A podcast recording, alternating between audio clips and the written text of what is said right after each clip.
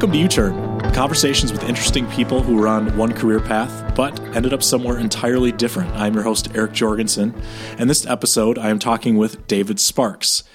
If you consider yourself to be a part of the Apple community, you've probably heard of David through his work on the Relay FM podcast, Mac Power Users, he does with Katie Floyd. Since 2009 and over the course of more than 300 episodes by my count, David and Katie have shared tips on getting the most out of Apple technology. David also writes regularly on his site, macsparky.com. But believe it or not, talking and writing about Apple technology isn't David's day job. For over 20 years, he has been a practicing attorney. In 2015, after two decades with the same law firm, he decided to go indie, as we often say in the tech community, and he created his own one man firm called Sparks Law. So thanks for taking the time to talk to me tonight, David. Thanks, Eric. It's my pleasure. So, I've been starting off with every guest so far, and I think it's been awesome because we learn a lot of interesting things by asking, Where did you grow up and what did your parents do for a living? Oh, that's a good question. Well, I, I grew up in Ontario, California, which is um, a suburb um, about 30, 40 miles east of Los Angeles. Um, now it's called the Inland Empire, although I'm not sure it's an empire. but uh, yeah, it was a it's a nice little community. I mean, it's not um, it has its problems, but you know, it was a great place to grow up. And my my dad uh, was kind of a self made man. He um he got started uh, loading lumber off truck, and then he was selling it, you know, for like construction projects. And uh, that's what he did. And my mom was a stay home mom. Okay, and your dad did that his entire working life? Basically, yeah. I mean, he uh, he uh, was out there hustling. Uh, you know, he was a he was a labor turned salesman. That makes sense. Do you feel like you absorbed uh, your attitudes about work at all from him and what you saw him doing? I, I think so. Uh, my parents were very, uh, they set really great examples and they were very ethical. Like when I told them I wanted to go to law school, their, their biggest concern was well, can you do that and be an ethical person? They were really genuinely concerned about it. And, and it was a great, for me, it was like, cause you know, you're a kid, you're like, oh, I want to go to law school. And you think your parents are going to be jumping up and down. um, but the, uh, you know, now they're like, hey, you know, be careful. That's a dangerous job to get into. And I thought it was even to this day, I still think about that when I'm making decisions. Really? I guess that is interesting because I agree that that, along with being a doctor, tends to be kind of the uh, prototypical American dream type of career. Um, but I actually, I, I, had a similar situation that I'll just briefly diverge because I think it's relevant to the conversation. That my grandfather is an attorney, but he never really practiced much, and I had planned on going to law school, and I told him that. Boy, this would have been I don't know, like 12 years ago or something. And he actually got pretty upset about it and didn't think it was a worthy career to pursue. And it kind of made me change my mind a little bit for right or wrong. And I, feel like it ended up okay for me, but it's really interesting that that you got that warning. So, uh, what were your interests in school as you were growing up then? Did you know that you wanted to get into law or was it kind of something you came to later? I fell into it entirely. I, I mean, growing up, I wanted to be a jazz musician. that was my thing. You know, I, I played saxophone and piano, and I was in honor bands, and I went out and worked in LA in studios for a while, and that was my thing. And uh, I met one of my heroes. Uh, Bud Shank was one of the, the alto players that was kind of a thing in the 50s West Coast jazz movement. And I got a couple of gigs with him. And and I was very young. I was like 18, 19. And he said, Hey, uh, you could probably make a living at this. But he said, just if this is something, you know, he says, but music is a career that you do if you can't think of anything else you would do, but if you can think of anything else you'd rather do, then you should do that. it was, you know, so I was, that was really kind of, so I fell out of that and I thought, well, maybe I'll be an engineer. So I started out in aerospace engineering and, and all my, um, all my friends that talked to me about being an engineer said, oh, engineers are so inarticulate. You should work on speaking because if you're a good speaker and you're an engineer, you'll go places. So I joined the debate team in college and I just started cleaning up in the debate circuit and just kind of fell into the idea of law school. It was never a big plan for me. Huh. That is really interesting. And yeah. where did you go to college? Cal Poly Pomona, which is, you know, a state school in California. It's not a super great school. Um, I, you know, like even that decision was kind of fell into it. You know, I was playing a gig and somebody said, Hey, are you, are you playing for college? And I'm like, yeah, I'm pretty sure I will. And they're like, well, you know, tomorrow's the deadline. so, so Cal Poly Pomona was, you know, about 15 miles from my house. I'm like, okay, I'll go there. That's, that's how I applied. It, um, it's interesting that people often associate being articulate and being a good debater with being an attorney. And I'm trying to figure out where does that come from? Is that just the idea that people think that most attorneys are litigators? Is that kind of what it I is, even though it's not true at all? Yeah, I don't know. I'm not sure how.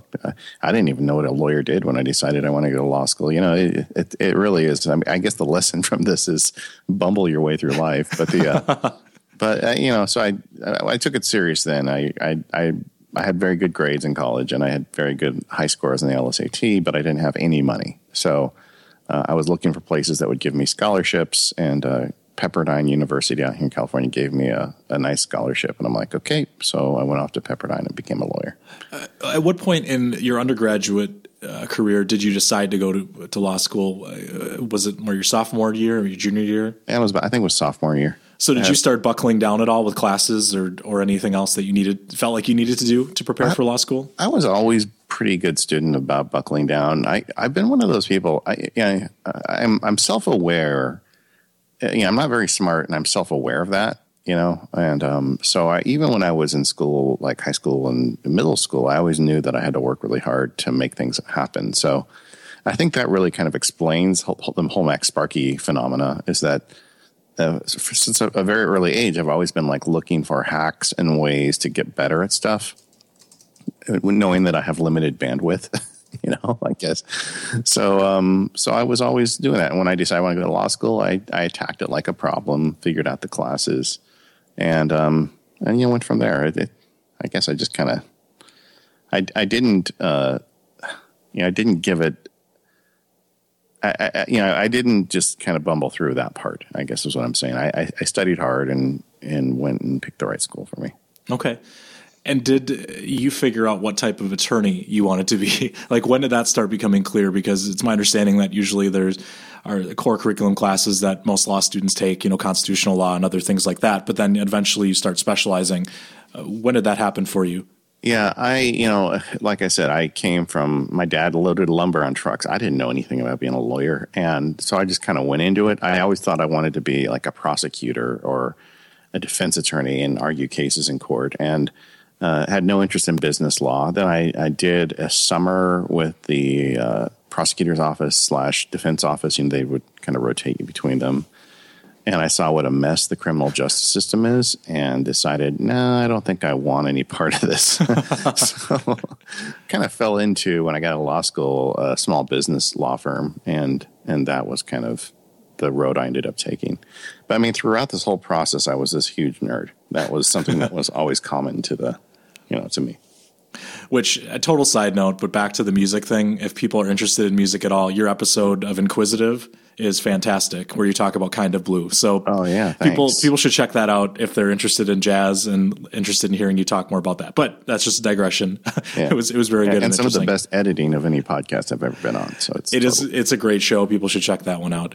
So you figure out that business law is something that that is actually interesting to you. Um, where do you what type of firm do you start working in then when you graduate?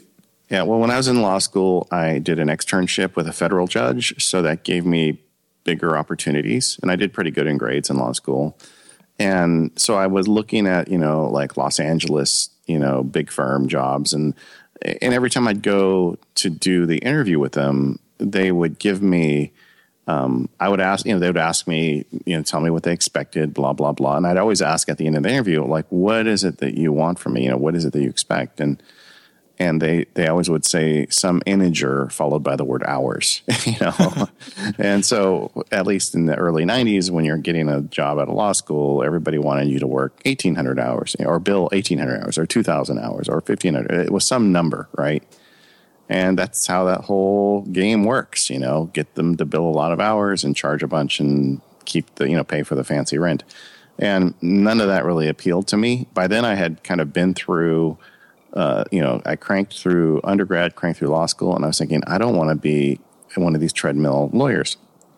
And um, there was a small firm down in Irvine, which is in Orange County, if you're not familiar with Southern California. And I had work done some work for these guys while I was in law school, like research and stuff. And they said, you know, we could hire you. We probably can't pay as much, but you know, you know. And I said, well, what would you expect of me? And they said, well, we would expect you to win.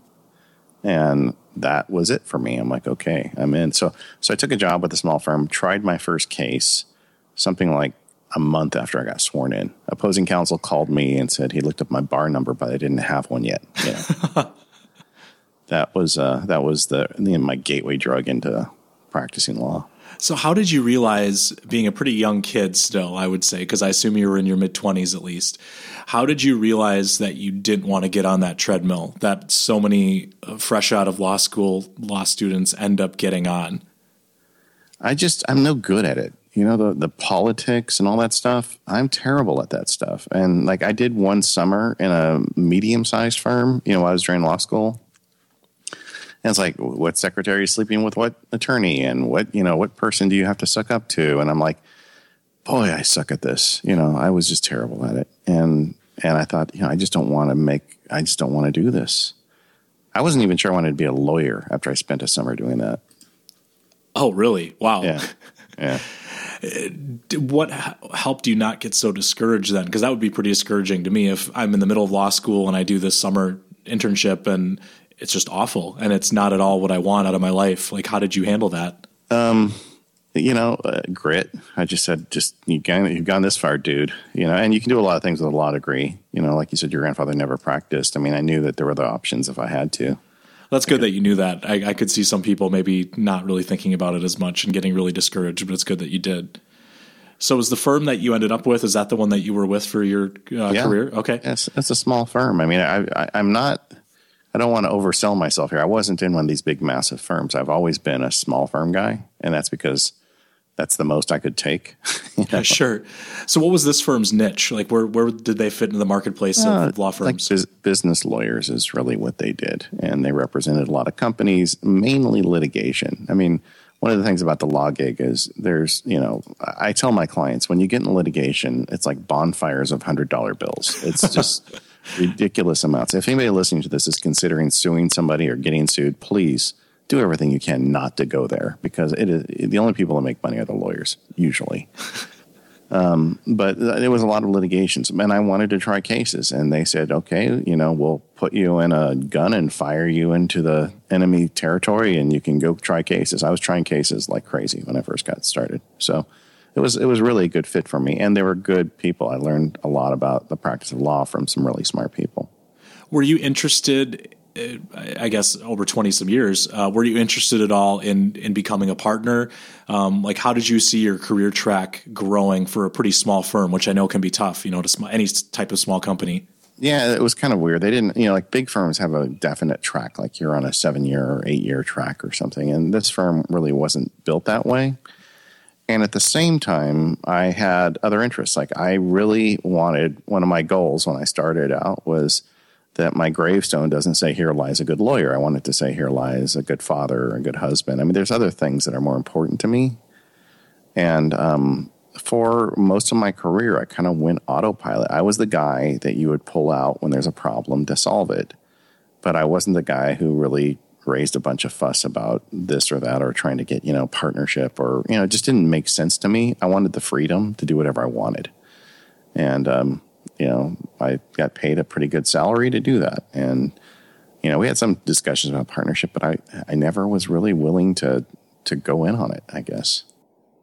It wasn't really be, the people I worked with are great people. I mean, you know, I, I know some people that come on and talk about their U-turn or, well, I had to get out of my old place. It was terrible. No, this is really a, a great, it's, it's almost that, that's what makes it hard is when you're at a place that you're generally happy at, you know, but maybe it's not the best thing for you anyway. No, totally. I, I totally understand that. I've worked for a couple of really small companies and it gets to a point sometimes where you have to make that decision I want to go a certain place in my career, and in a small company, you don't always have that opportunity. So I totally understand what you're saying. And so, when did the kernel of the idea start in your head that you would maybe want to go out and do your own thing?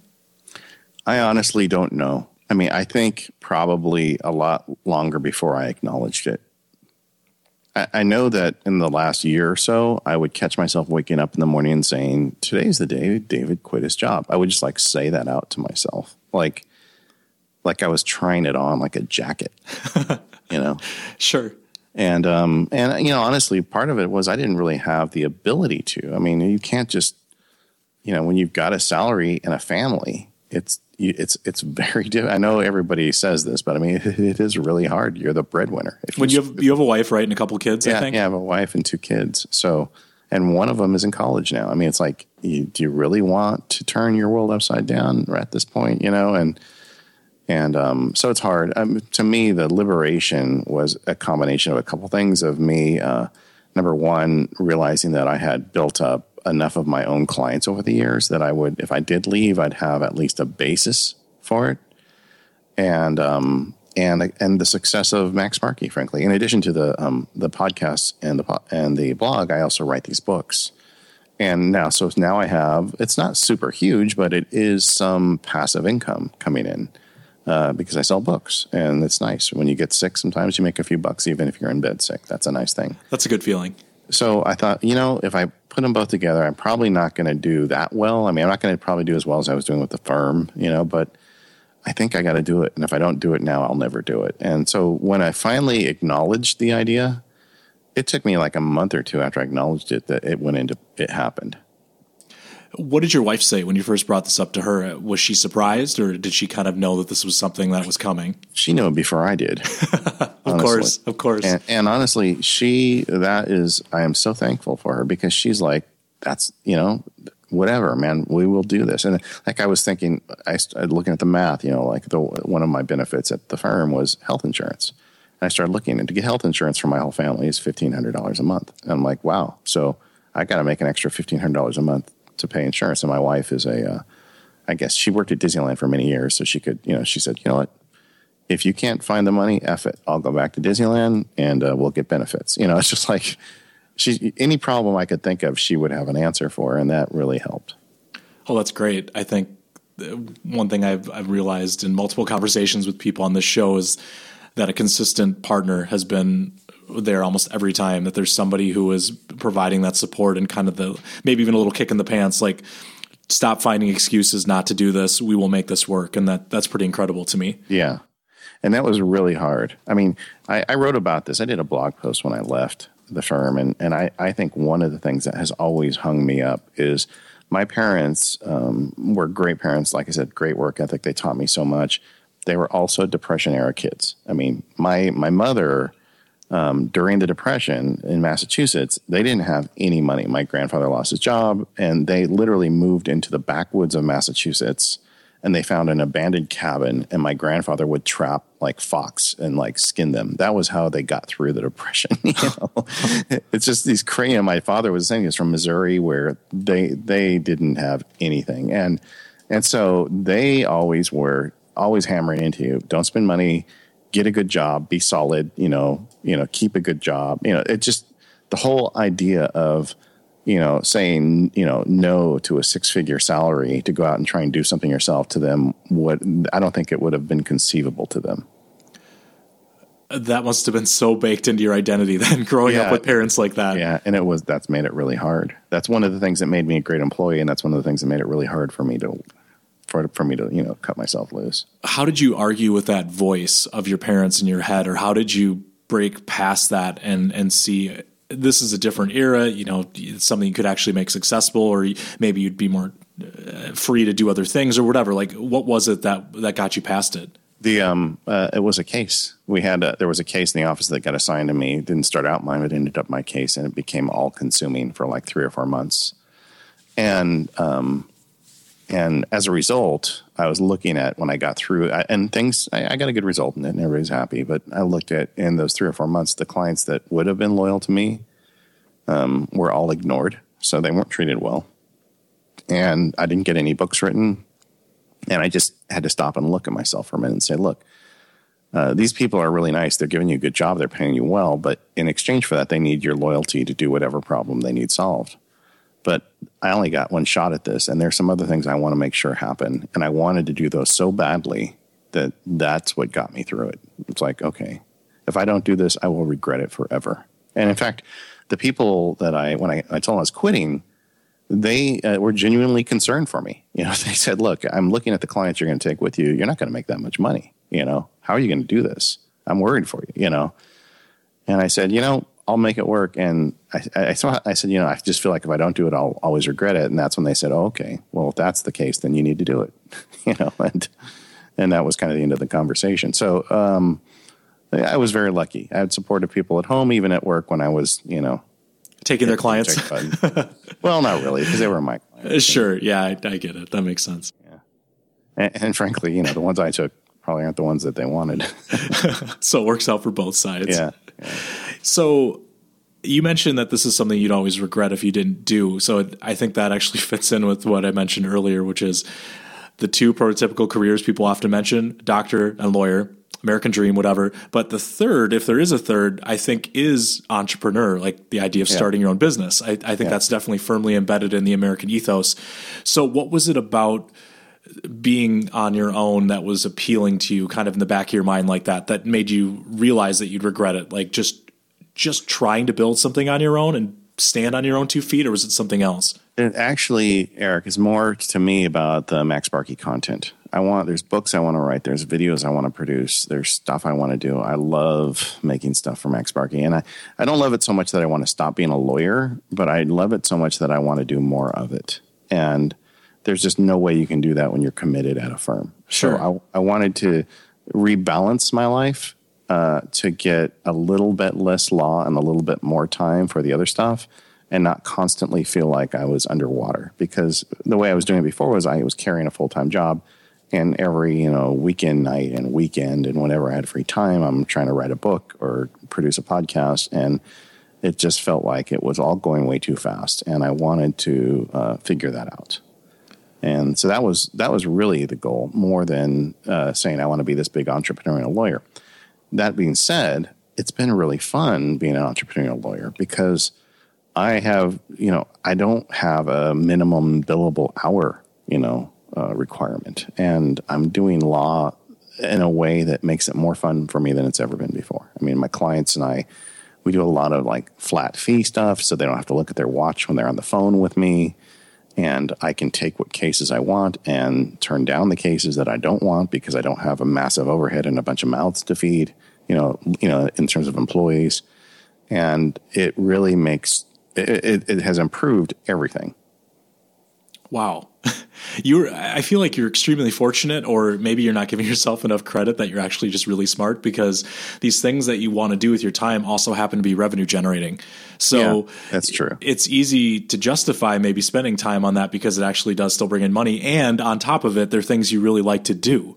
Yeah. So you are pretty much in an ideal situation uh, from what I can tell. I mean, not saying there aren't, of course, tough days or whatever, but um, uh, do, does your family perceive a difference in you now that you've done this? Yeah, yeah, they do. I mean, it's like I um, yeah. Somebody recently told me they said that um, uh, somebody who knows me well says I think you've added ten years to your life with this, you know, and uh, and I think you may be right, you know. And, and again, I don't want this to come across as a knock against the old people because it's oh, not. Oh no, it's, no, not at all. About, it's really just about that I needed to readjust the way I did things. And I'm so fortunate because I have two careers and both of them are very solo friendly careers. I mean, there's not many jobs like a, a lawyer, like um, it, kind of to cut to the chase, my law practice has gone, has really shifted from, I used to be a trial lawyer and now I'm largely a transactional lawyer. I take care of people's companies and their contracts and those problems that stuff is totally uh,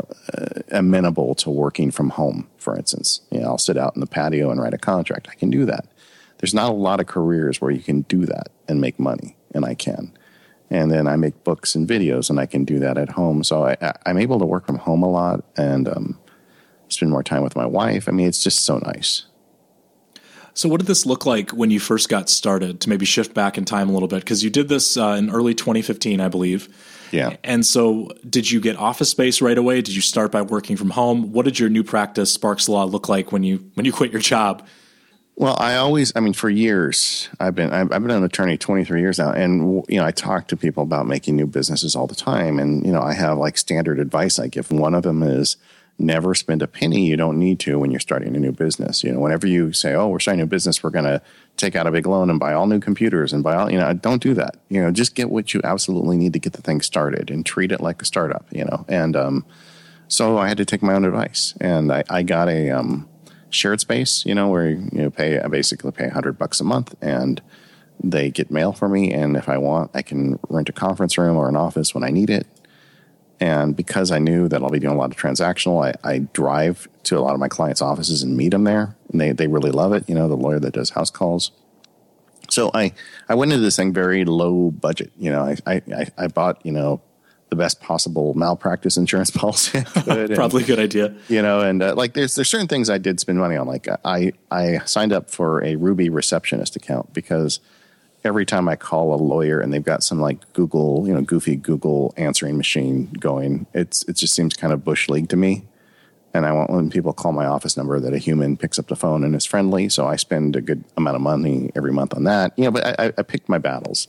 But overall, um, where in your grandfather's time, starting a new law practice would have taken like, I don't know, fifty thousand dollars or something, you can do it now on a shoestring. It's funny you say fifty thousand dollars because he actually ended up starting a printing company at one point, and it cost fifty thousand dollars for him to buy it. Yeah. he bought an existing one just back in 1967. But yeah, it was uh, a totally different time, and like you said, just capital costs and everything you kind of needed to do to be a real business doesn't really apply in 2015 and 2016 because you can do so many more things with technology and and yeah. other things like that.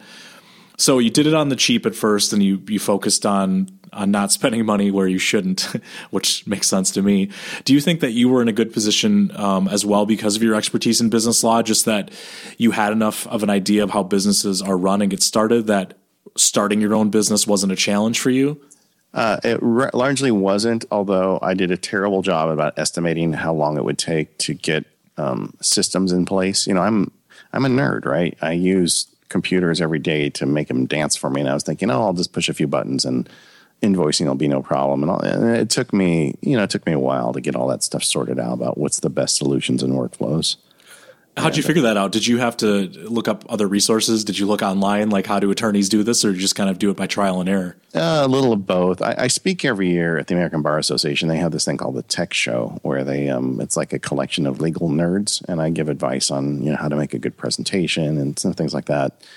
So um, um, I'm friends with a lot of the faculty members, and you know, they a lot of them are people who consult with people to do this stuff. So I, I, I polled, you know, my panel of experts. That's how I found Ruby Receptionist, actually. Uh, but the um, but I also did some trial and error, and yeah, it it just always takes a little bit longer to get something like this off the ground than you think. Oh, for sure. Uh, were you able to keep most of the clients that you thought that you'd be able to bring into this new business? Yeah, yeah, it was no problem. And I'll tell you one thing, another like uh, blessing I didn't expect is I um you know I put the word out on kind of the MacSparky side of my life. That hey, I quit my job, and kind of the reason I did it was because I knew I'd be writing about some of that stuff and those workflows. And I wanted people to know and and just to understand if I'm hopefully putting out more content. The reason why is because I'm giving up income on the other side, you know, to do it. But what I didn't realize is there's a bunch of people that read my books that also need a lawyer. so I was able to really, you know, um, leverage that into quite a few new, uh, really great clients on kind of the transactional law side. So it, it all kind of worked together. So I was very lucky that way. You seem to be a poster child for this modern era of call it internet fame, call it whatever, but just that there's something to be said for leveraging the audience that you have to make your business work. And yeah, just, I'm very conscious of I don't want to be like constantly going to the well and asking them for things. I don't want to be that guy. No, know, but like, people need a lawyer and you seem like a nice guy and somebody they can trust. And I I got to tell you, I'd rather contact you than some random guy in the yellow pages, which not that I have a copy of the yellow pages, but if I did, I, or I wouldn't Google it. I mean, I, I wouldn't even know where to start. And I feel like a lot of people who are more in the tech scene feel that way. Yeah. So yeah. Uh, and I've heard that from clients saying, "Look, you've been in my ear for five years. I've listened to you. I know who you are." So that's a great way to start a relationship. Yeah, it just it, that was very good. I mean, I, I, still made mistakes, obviously, but you know, it's, it's tough when you're trying to do all this at once. I mean, one of the weird things about my U-turn is not only did I change the way I practice law, but I'm also doing a whole separate career at the same time. I didn't pick one, which uh, which is arguably the mistake, right? You're supposed to pick one. I didn't. I, and I, even if I was wildly successful with MacSparky, I'm not sure I'd ever stop being a lawyer. That's part of my identity. That's part of what I like helping people. Yeah. Well, I've definitely heard that it's a mistake not to focus, but you seem to be a little bit like me in that you're kind of a, a, renaissance person, maybe call it, and just that you have a lot of different interests and things that you like to spend time on. And if you have that, why would you want to give any of those things up? I mean, it yeah. seems it makes sense to me. But I mean, I guess the argument could be could you make more money as an attorney if you just were an attorney all day, every day? Maybe, probably, I don't know. But would you be happy? And would you have that balance yeah. you wanted?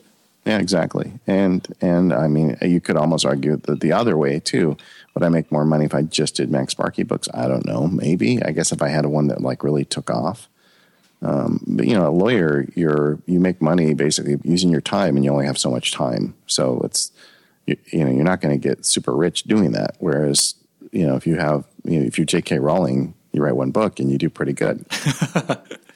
yes, um, definitely. But then you can never do anything else again because people will always want you to keep doing yeah. that same thing over and over again. yeah, I know, I know. But uh, so I, I, I feel like I want to do a little bit of both. I, one mistake I made was when I first left. I was, I was really worried about paying the rent. You know, I mean, you just don't know, you know, if you're going to have enough work keep busy and keep the kids in college and do all this other stuff. So I took some litigation work, you know, uh, which is you know trial work, which I'm very good at and done for years.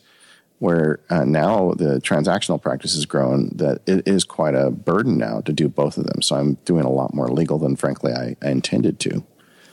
And um, so that's something I'm struggling with as I go forward. I'm like, so what's the path forward? You know, maybe the path forward is I, I'm going to turn down the nozzle a bit on litigation and try and be more of just a transactional attorney as I go into the future. So, for people that don't know, I'm I'm going to infer here, and then you can, of course, correct me if I'm totally wrong. But litigation tends to be ongoing for a longer period of time and require a fairly uh, large amount of time, day in day out, as you do preparation and you go back and forth with the other side and all that. Is that pretty accurate? Yeah.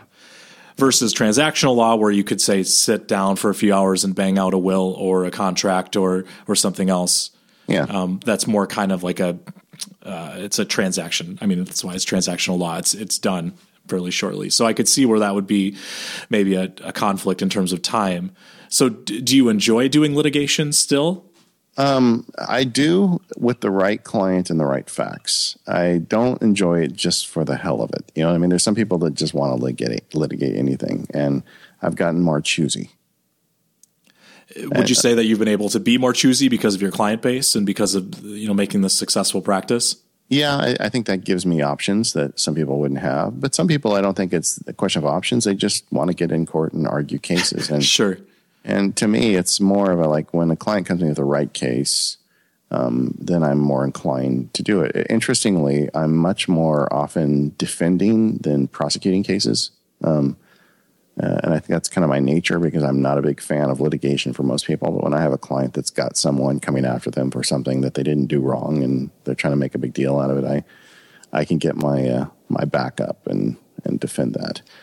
But uh, it, it is. Um, I'm just kind of. I guess I'm workshopping this idea on your podcast. But I it is becoming increasingly. Um, clear to me that with the number of transactional clients and work I have, that there is a limit to how much of that litigation I can do. And I'm not sure how much of it's going to go with me into the future. Hmm. And that, is that tricky to phase out of doing that? Or is it just come down to kind of turning down some cases and then you just stop getting that work? I'm not really sure how that works. For yeah, I, I, think that's it. But it, it's not, it's like also like turning a battleship. You can't just like say, okay, I'm done doing that now because you've got stuff in process. Sure. And honestly, I don't think I'm ever going to be completely out of it because a lot of my clients, I'm the guy. They're the, they trust me. They want me to do their case for them. And I'll do some litigation for them. But uh, where before I would, I, I have taken on some pretty large trials in the past, and I think some of the bigger ones that I used to do, I just don't have time to do now unless I want to go down the road of like taking out more space and hiring associates and all this other stuff. That uh, the idea to me is just abhorrent. I was going to ask, and you answered it right there. So, when did you get the office space? I don't know. I'm sorry if I missed that.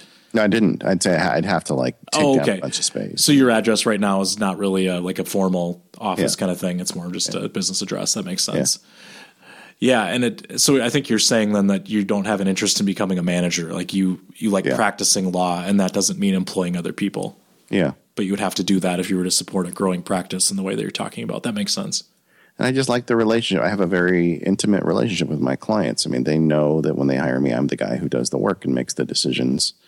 And I'm just not willing to offload that. I, I am, um, a friend of mine told me that I am self reliant to a fault. And I'm sure that's true.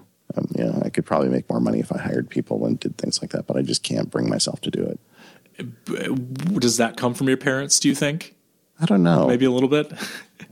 Just tying it back to what you said about them being depression era kids and maybe that uh, not relying on other people. I don't know if that's part of it or not, but yeah, it may be. It's also just a control freak. You know? Oh, sure. so, given that you are apparently a control freak, though, how do you maintain balance in your life and not let these different pieces of your life control you so that you're not spending enough time with your family? That's a tough call. I mean, I don't think I don't think that's a problem that you solve and then you're done. I think it's a constant struggle. Is it a matter of reminding yourself just that you have to put your work aside, for example, even if it's a client that you really enjoy and you're enjoying the case or you're yeah. enjoying the transaction? Is it just, okay, now it's time to set it aside? Because a lot of people, when they work remote or work for themselves or work from home, there's a really hard time dividing that line or finding that line. How do you do that? I, you know, I, I do have to, I have to remind myself. I mean, like tonight's a good example. I have a tomorrow. I'm going to be taking a, a, a big deposition on a case, so I've been preparing for it. You know, all day. You know, putting together, reviewing evidence, getting everything together, and um, uh, we're recording this on May the fourth, right? You know, yes. I'm a big Star Wars fan, and my kids had a, both, you know, had funny stories where my older daughter works and my younger daughter goes to school, and they wanted to talk about all their May the fourth be with you stories and and uh, I knew I had a podcast tonight at seven, and like five thirty, I said, "Okay, we're going to Chipotle," you know. and, uh, so I just put everything down. The me and my wife and two children went out together and had a nice meal for an hour and talked, and it was nice, you know. But I guess that's an example of me trying to to bring balance. You know, we try to do stuff together, you know, but but I do work hard too. Of course, but they still perceive a difference, and they still appreciate this change you've made. Oh yeah, in a lot of ways, I'm a lot more present now because you know whenever you have a job where you have to get up every day and put on a you know suity suit and go to the office, that you're out of their lives for however long that's going to take. You know, from the moment you leave in the morning till when you get back in the evening, and frankly, even after you get back, an hour or two before you completely decompress. Whereas now they're stuck with me. I'm around here. I mean, my um my wife and I take a walk every day, and uh, you know, and my older daughter and I go to Starbucks once or twice a week, and we may just sit next to each other with laptops and do work, but you know, I'm more in her life than I was because of it, you know, and um, that's a good thing. This is a hypothetical, and maybe you can't answer it, but do you feel like it would have been possible to do this if your kids were younger? Because I'm trying to imagine if the kids are around the house, for example, especially in the summer, that it might be more challenging to kind of turn that side of your life off and focus on work. Or do you think you could have done that anyway? You know, I don't know. That's a good question. I don't know the answer to. I, I do know that because of um, this thing I've been doing for years with MacSparky, they know that when I go into the room with the computer on, I shut the door. There's a good chance I'm recording a podcast or a screencast ah, or sure. writing a book. So um, they're all kind of conditioned, you know, to leave me alone. Yeah, you set a precedent. yeah, and my kids now are old enough that uh, they're just fine if I stay out of their hair for several hours, you know, and they'd probably prefer it. So I that that is certainly I'm at a point in life where this is something that's a lot more possible. I think if they were toddlers, I think it would be harder. Yeah, that is kind of what I was getting at then is that it, it did work out for you in a lot of a lot of ways and for a lot of reasons, but I do feel like where you were at in your life with your family is probably a part of that from the outside anyway, it sounds like it. Yeah, I mean I was thinking the other day, did I make a mistake staying with the firm for 20 years? Is this something I should have done 10 years ago? And I kind of can't help but feel like kind of everything just happens for a reason and it worked out. So I'm not going to think about it too much. When did you start doing the MacSparky thing? Do you know the year? 2007 was when it really kind of got rolling. Okay, so yeah, I guess if you're talking about 10 years earlier, it would have been the MacSparky would have started a little bit afterwards. So yeah, I again from the outside, I feel like it might have been challenging to start a business on your own and then also do this stuff on the side you know? Yeah. Because you would have been 10 years shorter of experience and clients and all that. But who knows? Like you said, no, you're right. There seems to have been a very good confluence of events that, that kind of led to this, which is fascinating to me. I mean, it, it, it seems like there are so many things that go into making these big career changes and decisions. And I don't know, everybody's story is so interesting. So, what does an average day, if there is such a thing, look like for you now? Yeah, it is real difficult for me to tell you because they always change. I, I am I'm a bit of a shut in in a lot of ways. I, I go out. I try to clump appointments with clients or court appearances or whatever into a couple days a week, so I don't have to get up and go out every day. And uh, so a stay home day ideally is me waking up about seven going through you know my OmniFocus database, my email, some of my tasks in my email to kind of get an eye, my head around what I'm going to get get done that day. And I really like to do uh, burst work sessions. So I'll set a timer for like 15 minutes and pick one big project and just say, okay, this is it, 15 minutes. I'm going to get through this and take a break. Maybe go down. I've got a garden now. It's another thing that's changed. Is go down, pull some weeds for 10 or 15 minutes, and go back up and do another session. And hopefully get you know somewhere between five and seven of those out a day of those you know those bursts. And so that's that's kind of a home day. And then when i'm out uh, usually those days are very anti-productive you know in terms of getting a lot of work done but it's you know meeting with clients or doing whatever. So. Which is certainly part of work too. I mean it's, yeah, it's part exactly. of keeping your business going and making that contact. Yeah but uh, if you've got a list of tasks, it could be frustrating when you have to spend time doing that too. I get, I get it. And I alternate those bursts. Like I, right now, I'm getting ready to release a big screencast I've been working on for a while, and you know, maybe in a day, four bursts will be law and three will be a video project I'm working on or something. So I, I alternate, which allows me to kind of move things around and it's kind of fun to change gears. Yeah. Do you feel more mentally refreshed day in, day out being able to do that versus your life before where you had to spend all day in the office or in trial or, or whatever? Yeah, definitely. Definitely. To more well, I mean, intersperse things. Well, you have more control over your life. I mean, that's something that everybody yearns for. I mean, I mean, no matter where you work, no matter how nice the people are, you still got to go to a bunch of meetings and deal with, you know, what kind of paper are we going to order or whatever the question of the day is. And that stuff just doesn't exist for me anymore everything comes back in my mind often to how we're raised. And right or wrong i could be totally wrong but this is something i feel like um, the previous generations maybe couldn't have even thought about this idea of having so much agency and control in your life because yeah. previously usually like your dad's case or, or somebody you went to work for a big company like a gm or or whatever you went there every day you went there for 40 years or whatever you retired with a pension that was it. You didn't have nearly the control and agency that is possible maybe today. Yeah. So it's just it's so interesting to hear you articulate that that you've totally seized that and you're happier and just more productive as a result. And you're able to do all these different things in your life and you're able to be in charge and in control of all of them which is amazing and really cool and inspiring too.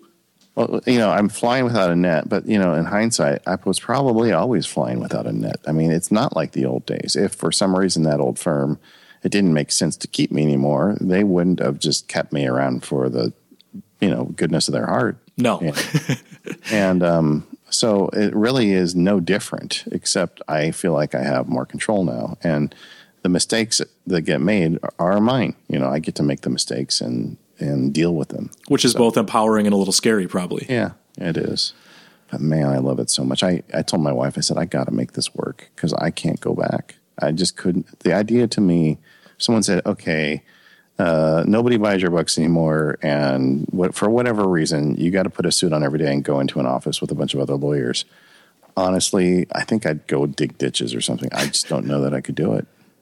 And that's because you've tasted this other side, this other life that's possible. Yeah.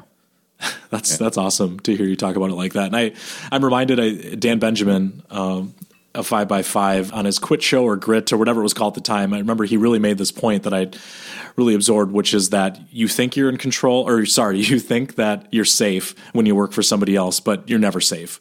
And it's yeah. always an illusion, and you're always exactly as you described, flying without a net. And I think that that's something people don't like to think about, but I think you're totally right that it's that's definitely the case, and that going out and doing something on your own isn't necessarily more risky. I don't know that those jobs exist anymore where you do 40 years and get the gold watch and everybody's happy. I just don't know that those even exist. Not that I'm aware of, really. Okay. and certainly there isn't the opportunity for monetary compensation and advancement like there once was because, you know, the world is just so much more competitive now and yeah. you have to you have to make your mark and all that. So, yeah, I mean, it's what what people are doing and I, I interviewed Shawn Blanc um, well, it must have been like six months ago. And his story is very similar to yours in a lot of ways, and, and just how he leveraged things that he had been doing previously to make a new career for himself. And and I think that you guys have a lot in common in that way, and it's really cool. I think you know somebody told me they're like, "Wow, I really admire the plan you executed to pull all this off," and and I had to break the news to him that there really wasn't much of a plan. I, I do think I have good instincts, and um, but a lot of it is just you know follow your bliss kind of stuff, hippie nonsense that most people are not going to appreciate, but it, it is part of it. The I, stuff I, that you call bumbling through life, right? Yeah, I mean, I, I, love being a lawyer, especially with the kind of stuff I'm doing now. A lot of my clients are like software companies and little little companies that just need someone looking over their shoulder to make sure they don't get completely screwed, which is what big companies want to do to little companies all the time. So I I, ha- I get fulfillment out of helping them, and then. Um, the same thing with MacSparky stuff. I get emails from people all over the world telling me how you know some little tip I gave them saved them time so they can go home sooner. I'm like, I mean, how lucky am I that I get to help so many people on different, you know, levels? If you could go back in time and tell yourself something before you did this, can you think of something that you would tell yourself? Like, would you warn yourself about anything if you could? Um, I think I would say, um, you know, I, would tell myself to be a little bit more trusting that it's going to work out. I mean, one of the things you do when you first go out on your own is you say yes to everything. And this is, for me, both careers, you know, both legal and Sparky stuff. I mean, you agree to do a lot of stuff because you're just, you're looking at the family and you're like, I gotta, you know, if I don't work, these people don't eat. So you say yes to everything. And, and that I think can, you can dig yourself in a hole. And it's hard to dig yourself out of that hole when you're first getting started and you've got so much commitment. So um, I should have said no a little bit more when I first started um, but you know, it's only been a year and it's a learning process, so I'm not going to be too hard on myself. Sure, that's probably a good idea. I mean, is it just are you talking about just certain types of transactional law, maybe, or or just, just you know certain cases that come in, and you're like, okay, this is sure. going to be a big deal, and I'm like, oh, should I do it? Well, it would be, you know, it's what we need, and you know, and it's not even just legal stuff. It's it's uh, accepting projects too. I also, in addition to um, to doing videos that I sell myself, I also do videos for companies. You know, they'll hire me to make the video on how to run their software, and you know, just just all sorts of commitments. There there is an abundance of opportunity, and if you take it all, then you may dig yourself in a hole. So I guess that'd be the advice: be careful about that. So how do you evaluate those opportunities then? Because I, I, guess I didn't even realize you had this other component to your business in which you make videos for other people. so yeah. you have clients that are not just your legal clients; you have uh, service clients. So yeah. how do you manage that workload? Like, how do you see far out enough in advance to know this is going to be something that you should avoid? That's just a boondoggle or whatever. Some, sometimes I do it really well, and sometimes I do it really poorly.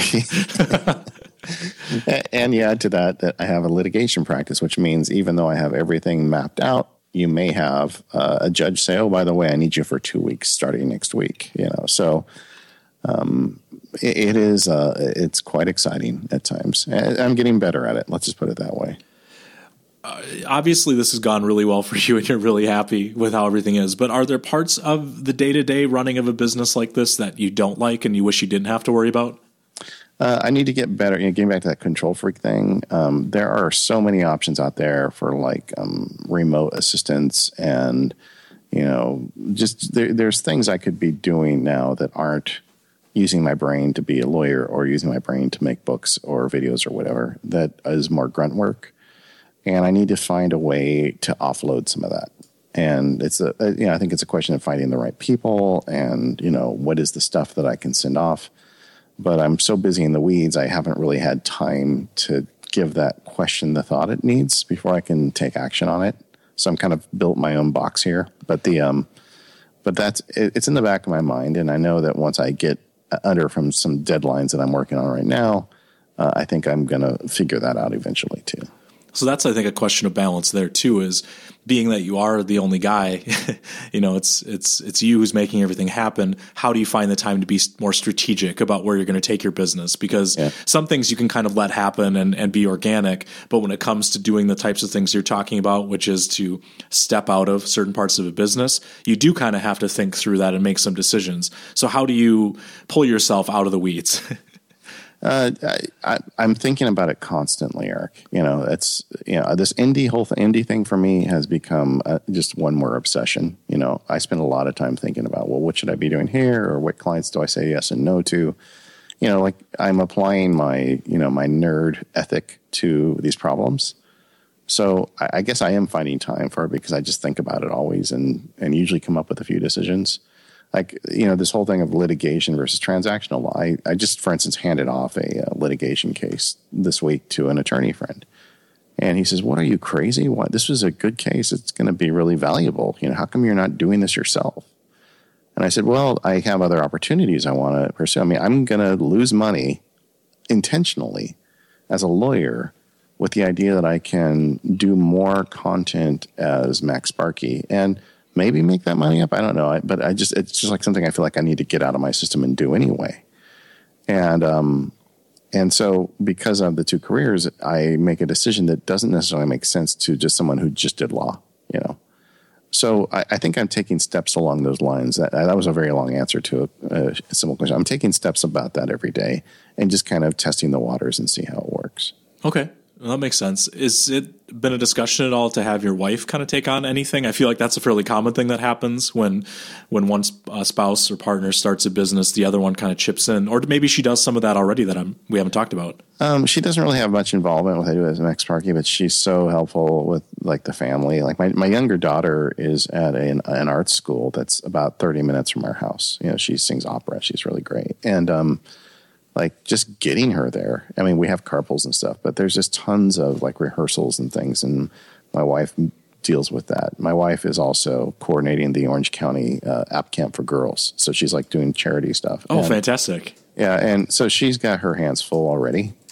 And it's again, it's a thing like, what is the stuff I could really hand off to her? I can't hand off any legal stuff because that's, you know, really privileged between me and my clients.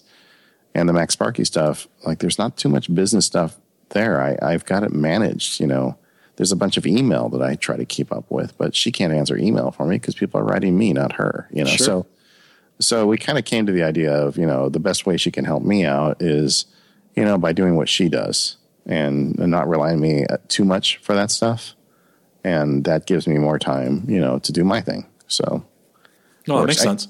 I was just I was a friend of mine. I mean, I'm getting all hippie on you, but a friend of no, mine. No, that's totally good just got married, you know, and, and he was asking advice. And he says, Well, you've been married a long time. What's your advice? Said, My advice is allow her to be her own person, you know, let her pursue her interests. And you don't have to do everything together. And that sounds weird, but my wife and I are good about that. You know, we, we give each other space and it, it works. I don't know. No, it, it makes perfect sense to me. I I totally buy it. So I'll I'll buy any hippie stuff you want to give me. it's excellent do you feel successful? This is a question I ask, I think, all my guests. Like, if you were, if somebody was to ask you that, like I just did, honestly, what's your first reaction and your first answer? I'd say yes. I mean, to me, um, I, I'm not going to become a gazillionaire, you know, retire in Hawaii kind of guy. But that wasn't going to happen to me where I was before either. And um, I'm doing what I love, and I'm making a living at it, and I'm able to, pay, you know, meet my commitments and take care of my family. I don't know what the future holds, but right now is um, I I don't wake up every day saying today I'm going to quit my job. Which you did uh, to remind listeners for a while yeah. there. It sounds like that was something yeah. always on your mind.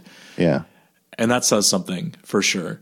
And actually, I think that that leads to a follow up question. What you just mentioned about the future, where do you see the future of uh, law going in terms of technology do you think that the type of thing that you're doing where you're offering skype consultations and you know via email or whatever do you feel like that's going to catch on a little bit um, I hope so.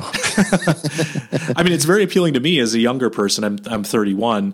Uh, it's very appealing to me because the idea of going to an office to talk to an attorney and just find somebody or whatever is kind of scary. But if it's somebody, oh wow, I've, I know of them on the internet, that actually for whatever reason feels good. So yeah, it, I, I think it's going to work for me. I mean, I don't know. I mean, I don't know what the future holds. I hope that the things I do as MacSparky are still interesting enough that people want to support me with that stuff.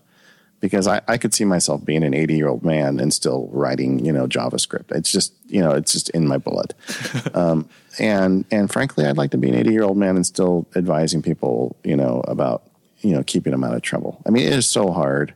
I didn't say earlier, but you know, I, I didn't intend to be a business lawyer, but the reason why it was so immediately attractive to me is because it's so hard. Um, people trying to make a living and they make these little businesses, and the whole world is trying to crush them. I mean, small businesses that compete are trying to crush them. Big companies want to crush them. The government wants to crush them. Everybody's after you, you know, and it really feels like a David Goliath thing. And I, I like rolling up my sleeves and helping them get through that. And you like helping the David, not the Goliath, in that situation. To be clear, yeah, I, I always see myself as David in this game. you're you're a guy who roots for the underdog and tries to to help out the underdog. Yeah, which is pretty cool. I think. Yeah. Anything else you want to add that we haven't covered? I mean, we managed to be really efficient. I think this is this is a great story, and I would encourage everybody to check out MacSparky. Um, and your URL is sparksesq.com, as in ESQ, as in Esquire. Yeah. So Sparks Esquire with ESQ.com. You can Google David Sparks Law, and I'm sure people will find it. Um, and your podcast is great, Mac Power users. You got a lot of stuff going on. Your screencasts. Anything else you want to talk about? Uh, you know, I would just add that if you're listening to this, it's okay to have the days when you do this and you think that you just suck at this and it'll never work. I mean, I had one of those days last week. It it doesn't matter how good it goes; you're going to have days like that, and um, just you know, just hang at it. It's I, I don't know. It just feels to me like we're at an inflection point where this type of a career is possible, where it wasn't before and, you know, we're at the front end of this thing and it's great. I'm glad to be part of it. And I completely agree. And that's what's so fascinating is it's definitely, it's an inflection point for sure. And I'm not really sure where it's going either, uh, because you wonder, well, how many, uh, how many people can possibly do this on their own?